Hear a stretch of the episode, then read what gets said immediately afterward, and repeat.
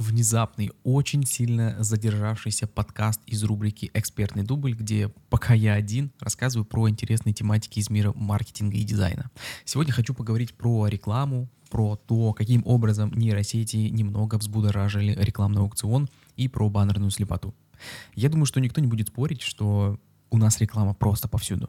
Ты заходишь в социальные сети, чтобы просто полистать ленту, посмотреть контент, тебе сразу вылазит реклама. Ты заходишь на YouTube, чтобы просто посмотреть видео. В начале реклама, в середине реклама, в конце реклама. И даже я не говорю про официальную рекламу, когда она идет поверх видео, да, и выходит, когда видео прерывается, идет реклама. Я говорю даже про рекламу внутри непосредственно ролика, когда блогер, которого ты смотришь, что-то тебе рекламирует. Тебе это надоело, ты выходишь на улицу, там стоит человек с листовками и тоже тебе что-то пытается продать. Идешь дальше, где-то на стенах домов тоже висят различные листовки, которые тебе что-то рекламируют. Реклама повсюду. На самом деле так было всегда. Всегда была реклама, все всегда понимали, что если ты хочешь привлечь аудиторию к своему продукту, тебе необходимо его рекламировать. Были разные способы. Сначала кто-то раздавал листовки вручную, потом кто-то, может быть, с громкоговорителем выступал. Теперь это все перенеслось в интернет-пространство, хотя на самом деле раньше что творилось на сайтах? Просто реклама была повсюду, по несколько десятков баннеров на одной странице. Сейчас ее намного меньше. И вот сегодня я хочу как раз затронуть тему, почему рекламы стало меньше, лучше это или хуже. Поговорим про рекламный кабинет, про рекламу в социальной сети ВКонтакте. Я поговорю с точки зрения рекламодателя непосредственно и с точки зрения пользователя, который просто заходит, чтобы изучать какой-то контент. Вообще поговорим о том, как было раньше. Ты заходишь в социальную сеть, там везде реклама. Особенно это было видно на сайтах, когда очень много рекламы. Я думаю, вы по-любому видели, когда про различные передачи «Пусть говорят», еще какие-то такие острые темы, там увеличь что-нибудь на несколько сантиметров и так далее. То есть реклама была просто везде, и причем она была напичкана, и это выглядело очень некрасиво.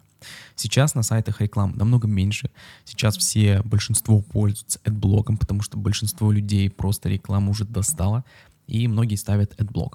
Мы, кстати, затронем тему, хорошо это или плохо. Я хочу сейчас поговорить, на самом деле, хорошо это или плохо. Я думаю, что если вы непосредственно являетесь рекламодателем и как-то крутитесь внутри рекламного аукциона, где-то как-то соприкасаетесь с рекламой, я имею в виду заниматься ей, да, запускать, я думаю, все-таки Adblock — это плохая история. По крайней мере, на площадках, на которых вы работаете. Потому что это помогает, ну, если мы не используем Adblock, это помогает постоянно находиться в ритме вот этого рекламного аукциона, постоянно смотреть тренды, кто что запускает, кто как работает, где-то у нас сейчас присутствует видео, где-то у нас нейросети и так далее. В том числе, к примеру, премиум Telegram, он отключает рекламу в Telegram. Я думаю, что, я не знаю, я не пользуюсь премиум Telegram, но если там есть фишка включения рекламы, наоборот, да, я использую премиум для различных фишек, и при этом я могу видеть рекламу, то это супер. Потому что Telegram, так как рынок аукциона рекламы, да, там еще достаточно пустой, я бы хотел все-таки наблюдать за рекламой, потому что я планирую зайти как-нибудь на рекламный аукцион Telegram и запускать там рекламу. Если я не буду смотреть, я не буду понимать, какие тексты вообще пишут, потому что там реклама отличается очень сильно от других э, рекламных площадок, да, каких-то социальных сетей. Потому что там у нас есть только текст, у нас там нет никакого креатива, и мы буквально за несколько строчек, если мы не говорим про посевы, я говорим только про официальную рекламу Telegram, за несколько строчек должны привлечь аудиторию на свой продукт, услугу, телеграм-канал, сайт и так далее. Поэтому если в Telegram Premium есть фишечка включение, наоборот, рекламу, это, конечно, большой-большой плюс. Хочу обратно вернуться к истории о том, почему сейчас рекламы стало меньше. Это вот все как раз зависит от нейросетей. Благодарность этим нейросетям, что они позволили более точно показывать рекламу. Я думаю, кто-нибудь раз хотя бы замечал, что если вы рядом с телефоном говорите о том, что очень хочется пиццы, потом внезапно заходите в какую-нибудь социальную сеть, и вдруг всплывает реклама о том, что где-то рядом пиццерия проводит какой-то конкурс. Это неспроста. Я не уверен, что это прям официально, но тем не менее, когда вы говорите какие-то слова ключевые рядом с вашей техникой, рекламный аукцион это учитывает. По крайней мере, социальная сеть Instagram, которая запрещена на территории РФ, это учитывается. Я замечал очень много раз, когда я говорю какие-то ключевики, и потом мне выскакивает реклама с этим продуктом. Ну, естественно, до того, как рекламу запретили на территории РФ. И на самом деле, вроде бы можно подумать о том, что это плохо, мои слова учитываются, где-то как-то я могу попасть в какую-то базу, но на самом деле это хорошо. Я думаю, что все согласятся, не хотелось бы вернуться в тот период, когда ты заходишь на сайт, а там просто куча-куча всякой рекламы, которая тебе вообще не интересна. Все идет к упрощению, в том числе и рекламный аукцион, и сама по себе реклама. Вот эти вот нейросети, они стараются как можно больше информации собрать о нас, чтобы в конечном итоге дать нам наиболее персонализированное предложение. Я думаю, кто-нибудь дослышал такую нашумевшую историю, по-моему, две тысячи десятого года, если не ошибаюсь, супермаркет Target или сеть супермаркетов Target. Был отец, который пришел ругаться с менеджерами с тем предлогом, что его несовершеннолетней дочери на почту начали приходить предложения с тем, что нужно купить подгузники, там у нас скидки или еще такая история. Отец возмущался ввиду того, что у него дочь еще находится в школе, она несовершеннолетняя, и, соответственно, он думал, вы призываете ее, что побыстрее забеременеть или как, ну и, соответственно, устроил скандал. Менеджеры, естественно, извинились, он ушел, они сказали, что они исправят этот момент, и в итоге через неделю или через две отец вернулся, извинился и сказал, что так оказалось, что моя дочь все-таки беременна.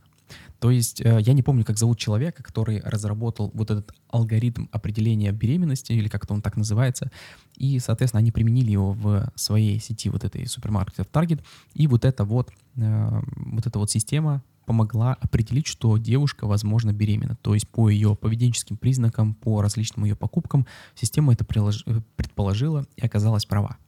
И вот, казалось бы, плохо это или хорошо? Конечно же, хорошо, если мы не говорим про какие-то персональные данные, но поведенческие признаки так или иначе собираются всегда. Поэтому то, что рекламный аукцион, реклама в принципе старается дать нам наиболее персонализированное предложение, это хорошо. Нехорошо, если я захожу в интернет и вижу э, рекламу мази, помогающейся от чего-то там, от несоверши... ну, неизлечимой болезни.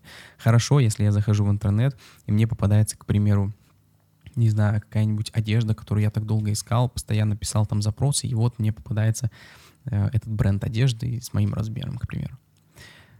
Это вот как раз история про Big Data. Может быть, когда-нибудь я запишу м- подкаст про эту тему, когда нормально разберусь в этой тематике. Но базовые знания, в принципе, у меня есть по тому, как э, социальная сеть или любая другая площадка собирает о нас данные. И, кстати говоря, почему вот, допустим, ВКонтакте не может так быстро и так хорошо работать с алгоритмами, как, к примеру, тот же Instagram или TikTok. Все очень сильно зависит от количества пользователей, которые пользуются этим продуктом. Instagram, ей пользуется не только англоязычная аудитория, но и мы им пользуемся, да, то есть аукцион как минимум вырастает в два раза, да, ну так, обобщим. TikTok же вырастает еще в четыре раза, потому что там есть еще регион Китай, и, соответственно, аудитория становится намного-намного больше, и, соответственно, площадка может намного быстрее и на более большом количестве данных обучаться. Это, естественно, круто, когда социальной сетью пользуется большое количество человек. ВКонтакте я очень надеюсь, что они со своим новым рекламным кабинетом быстренько разберутся.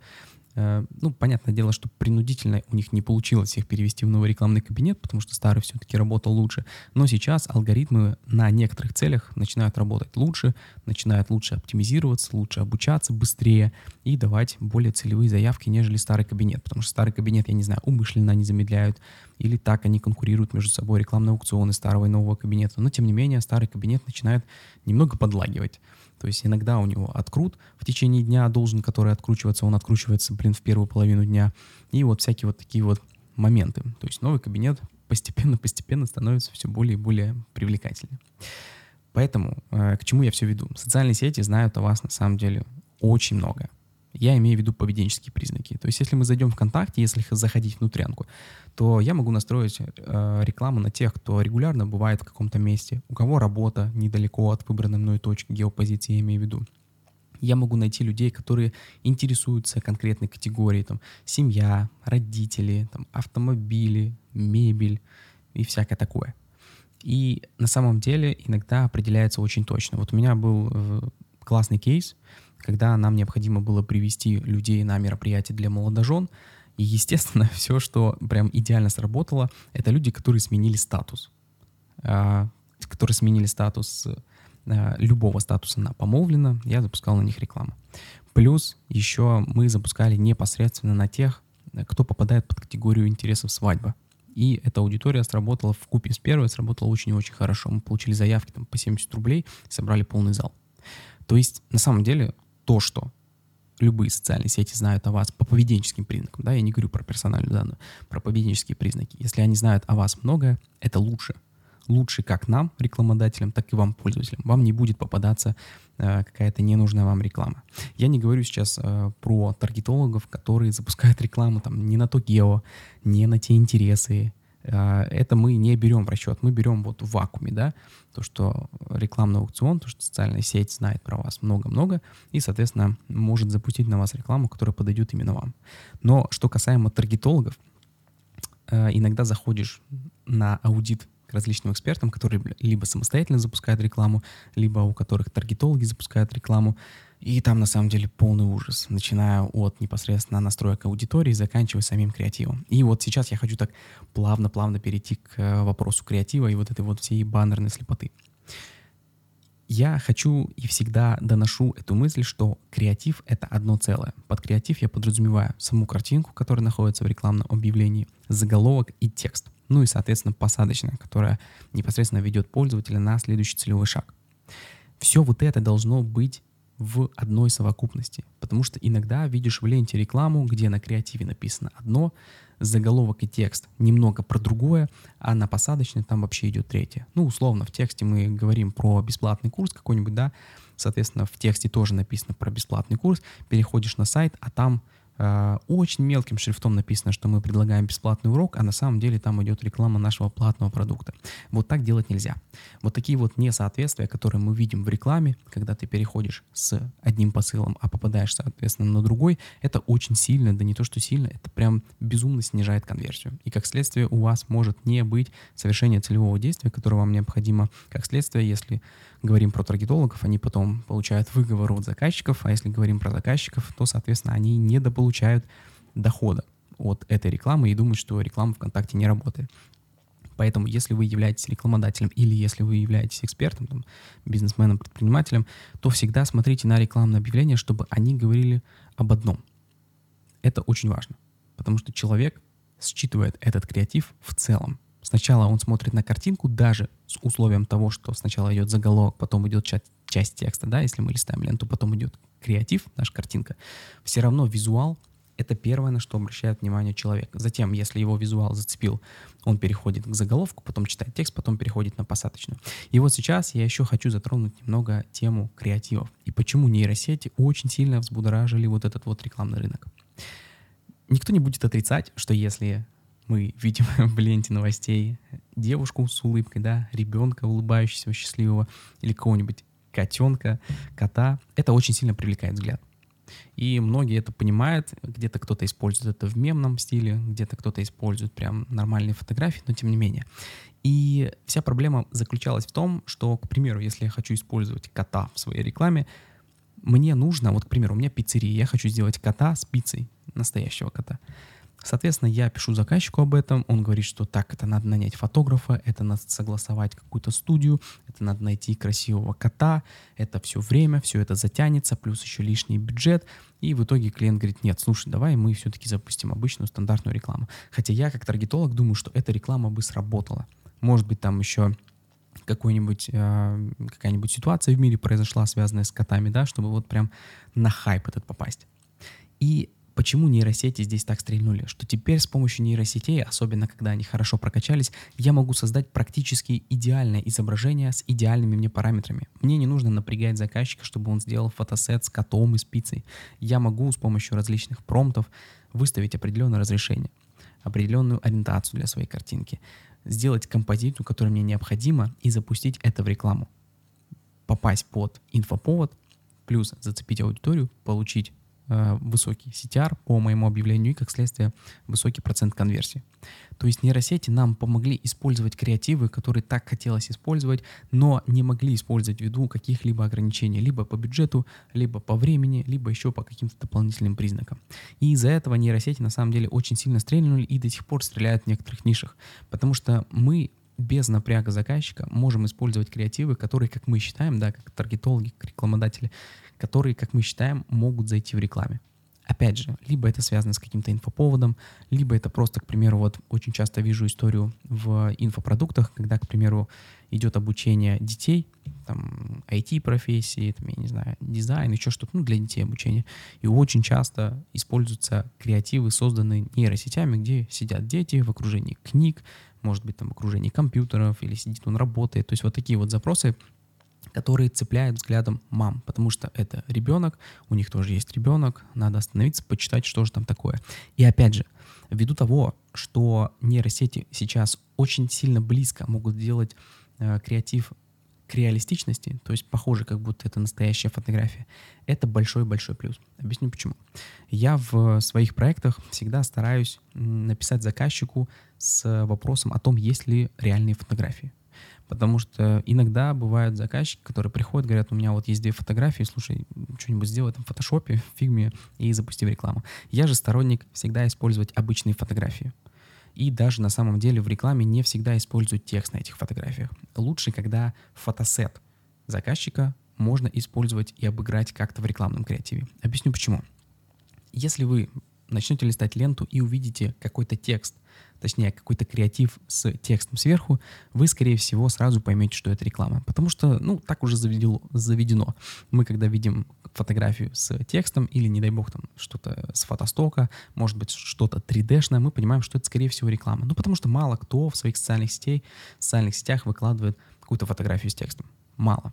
Это если какой-то эксперт, который уже давным-давно так общается с аудиторией, выкладывает фотографию с текстом, но это очень редко на самом деле. И ввиду этого, когда мы листаем ленту, видим что-то связанное с текстом на креативе, мы понимаем, что это реклама и стараемся быстренько пролистать. Если же мы используем в рекламе просто фотографию, с первого взгляда непонятно, что это реклама. Понятное дело, что мы можем пролистать чуть вверх, посмотреть под названием группы или там названием профилей, что это там подписано мелким шрифтом реклама, тогда да, мы можем листать дальше. Но в первую очередь мы цепляем наши фотографии. И ввиду того, что социальные сети — это всегда было про историю делиться фотографиями, лучше всего использовать непосредственно обычные просто фотографии. Ну, либо, как сейчас, нейросети. Потому что пользователь, листая ленту, как раз обходит вот этот момент баннерной слепоты. И он видит непосредственно просто обычную фотографию. Он не делает акцент на том, что, скорее всего, это реклама, еще что-то. Нет, он листает, видит фотографию и дальше почитает текст. Ну, соответственно, если он по своим поведенческим признакам всегда так делает. Если он всегда листает ленту, соответственно, он в этот раз пролистает ленту. То есть всегда, я сторонник, по крайней мере, если есть возможность использовать рекламу, в рекламе, точнее, обычную фотографию, используйте фотографию. Но я сейчас говорю про инфобиз по большей части или по продвижению какого-то эксперта, блогера и так далее. В том числе это касается видео. Просто обычное видео заходит лучше, нежели там какое-то три дэ-шное с большим количеством текста и так далее.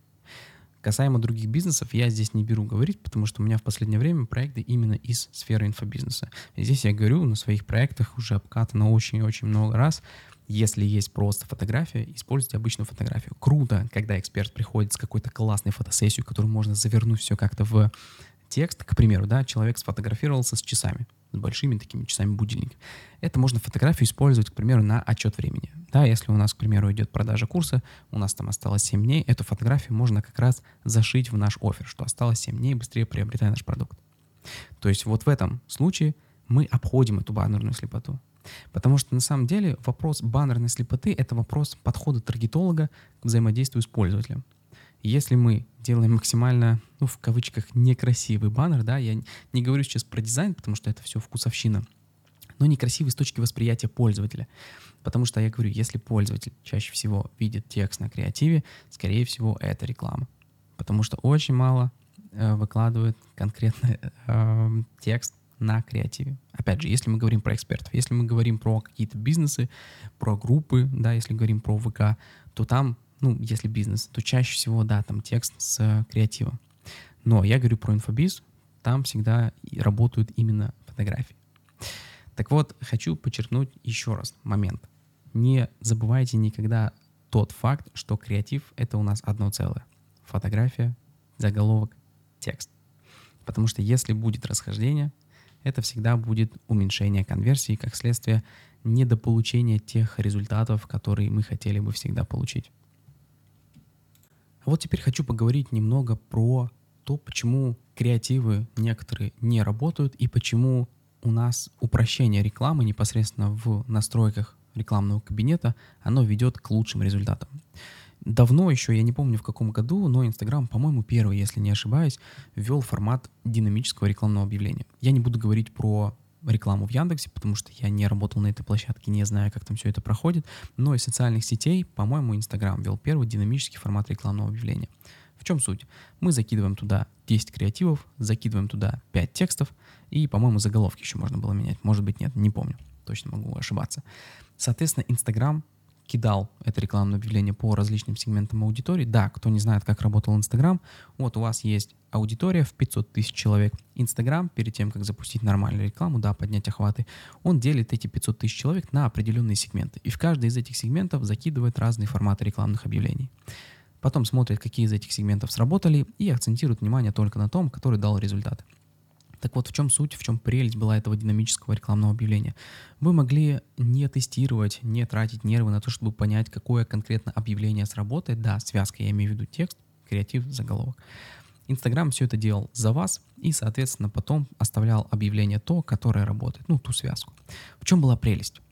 В том, что в любом случае, когда мы запускаем рекламное объявление, мы стараемся сделать это из наших каких-то соображений. Если мы не говорим про рекламу, когда у нас есть конкретные данные в аудитории, да, данные о том, какие креативы заходят им больше всего, да, если клиент запускал до этого рекламу, скорее всего, у него с этой рекламы есть уже какие-то данные о том, как он запускал рекламу, что сработало, что не сработало. Но все равно, когда мы запускаем тексты, креативы, заголовки, мы акцентируем внимание на том, что бы на нас зашло. Потому что, да, мы можем делать акцент на э, основе опросов и так далее, но тем не менее мы все равно хотим проверить все возможные связки. И из-за того, что изначально, к примеру, объявление не зашло, мы можем его отключить, хотя на самом деле просто оно попало не в тот сегмент. Мы его отбрасываем, как следствие его дальше не тестируем, и оно не набирает нужных результатов. Когда же работает алгоритм, он работает неким другим образом. Он распределяет ее сразу на более подходящую аудиторию. Мы сейчас не говорим про ВКонтакте, потому что пока еще ВКонтакте, ну, не особо показал работу своего алгоритма, но я говорю, к примеру, про Инстаграм, потому что там все-таки намного больше данных, на которых он может обучаться, я имею в виду данных о пользователе. Поэтому там, заходя в рекламный кабинет, закидывая вот это вот в создание динамического объявления, Инстаграм прекрасно понимал, на какой сегмент лучше всего настроить аудиторию, на какой сегмент, точнее, настроить рекламное объявление, и показывал именно тем, кто с большей вероятностью взаимодействует с нашим объявлением. То есть нам там важно было именно подойти только к настройке креатива и текста. Таким образом мы закидываем наши объявления, наши объявления, да, которые Инстаграм потом скомпонует. И, соответственно, просто ждали, пока алгоритм Инстаграм обучится. Понятное дело, что это работало не всегда на сто процентов, но здесь вопрос именно был к подходу креатива и текста. Если говорить про старый рекламный кабинет, к примеру, там у нас наоборот. Была история о том, что нам нужно очень тонко подойти к настройке аудитории, потому что там не было прям таких крутых э, алгоритмов для обучения рекламной кампании, рекламного объявления. У нас там, наоборот, есть дополнительный парсер, да, там TargetHunter, Церебро, без разницы. И с помощью них мы должны были самостоятельно найти именно ту аудиторию, которая провзаимодействует с нашим продуктом, с нашим креативом и потом купит нашу услугу. То есть там у нас идет все наоборот. Мы ищем конкретный сегмент аудитории, запускаем на него наш креатив, если он не работает, новую э, связку рекламы ищем, опять запускаем, тестируем, не работаем, и вот так вот тестируем, тестируем, тестируем, чтобы найти в конечном итоге рабочий креатив, рабочее рекламное объявление. Сейчас же новый рекламный кабинет ВКонтакте старается как раз пойти в сторону алгоритмов, и это правильно. Пока, естественно, работает не очень хорошо, ввиду того, что, опять же, не все рекламодатели приходят в новый кабинет, не все рекламодатели пользуются всеми целями, которые они выкатывают. Как следствие, обучение идет дольше, плюс данных на самом деле меньше, чем тот же Инстаграм, поэтому ВКонтакте обучается долго. Но я очень надеюсь, что в конечном итоге большое количество рекламодателей хлынет в этот рекламный кабинет, они быстренько обучат этот рекламный э, аукцион, и оптимизация начнет нормально работать, как она, собственно, и задумывалась. Но на самом деле из-за большого количества целей, я не знаю, я очень надеюсь, что они нормально прорабатывают вот этот вот алгоритм обучения, потому что там добавили недавно и Aliexpress, и Яндекс.Маркет, и Ozon, и Wildberries, при этом еще продвижение личной страницы, продвижение товаров непосредственно из групп ВКонтакте и много-много чего еще. Я очень надеюсь, что они к каждой цели подходят грамотно, к каждой цели прорабатывают свой определенный алгоритм взаимодействия пользователей с рекламой. И очень надеюсь, что в конечном итоге все это заработает. Но, тем не менее, алгоритмы, то, что сейчас по большей части все рекламные аукционы стараются акцентировать внимание на алгоритмах, это, конечно, большой плюс. И продолжу вообще тему, которую я начал изначально. Почему рекламный креатив может не работать? Первая проблема заключается в том, что я понимаю, что я очень резко перешел от алгоритмов, но, тем не менее, подкаст вообще про работу креативов и про баннерную слепоту, поэтому я вернусь сначала. Почему креатив может не работать? Вот мы запускаем рекламное объявление, на один сегмент аудитории оно работает, на второй не работает. Проблема в том, что очень часто, когда приходит какой-то бизнес к таргетологу, у которого уже есть своя аудитория, мы запускаем на эту теплую аудиторию наше объявление, оно там срабатывает, мы радуемся, запускаем это объявление на холодную, а там идут только клики без совершения нужного нам целевого действия. Так вот, большая проблема в том, когда мы стараемся перенести вот эти вот результаты, да, которые мы взяли с теплой аудитории на холодную аудиторию и стараемся вот этот же креатив применить к холодной аудитории. Проблема вся в том, что теплая и холодная аудитория — это кардинально разные аудитории с кардинально разным подходом к нашим продуктам или услугам. Проблема в том, что теплая аудитория уже нас знает. Они уже следят за нами некоторое время, и, как следствие, им достаточно небольшой рекламной кампании, которая уже дальше их побудит взаимодействовать с нашим продуктом или услугой. Холодная аудитория — это та, которая нас абсолютно не знает.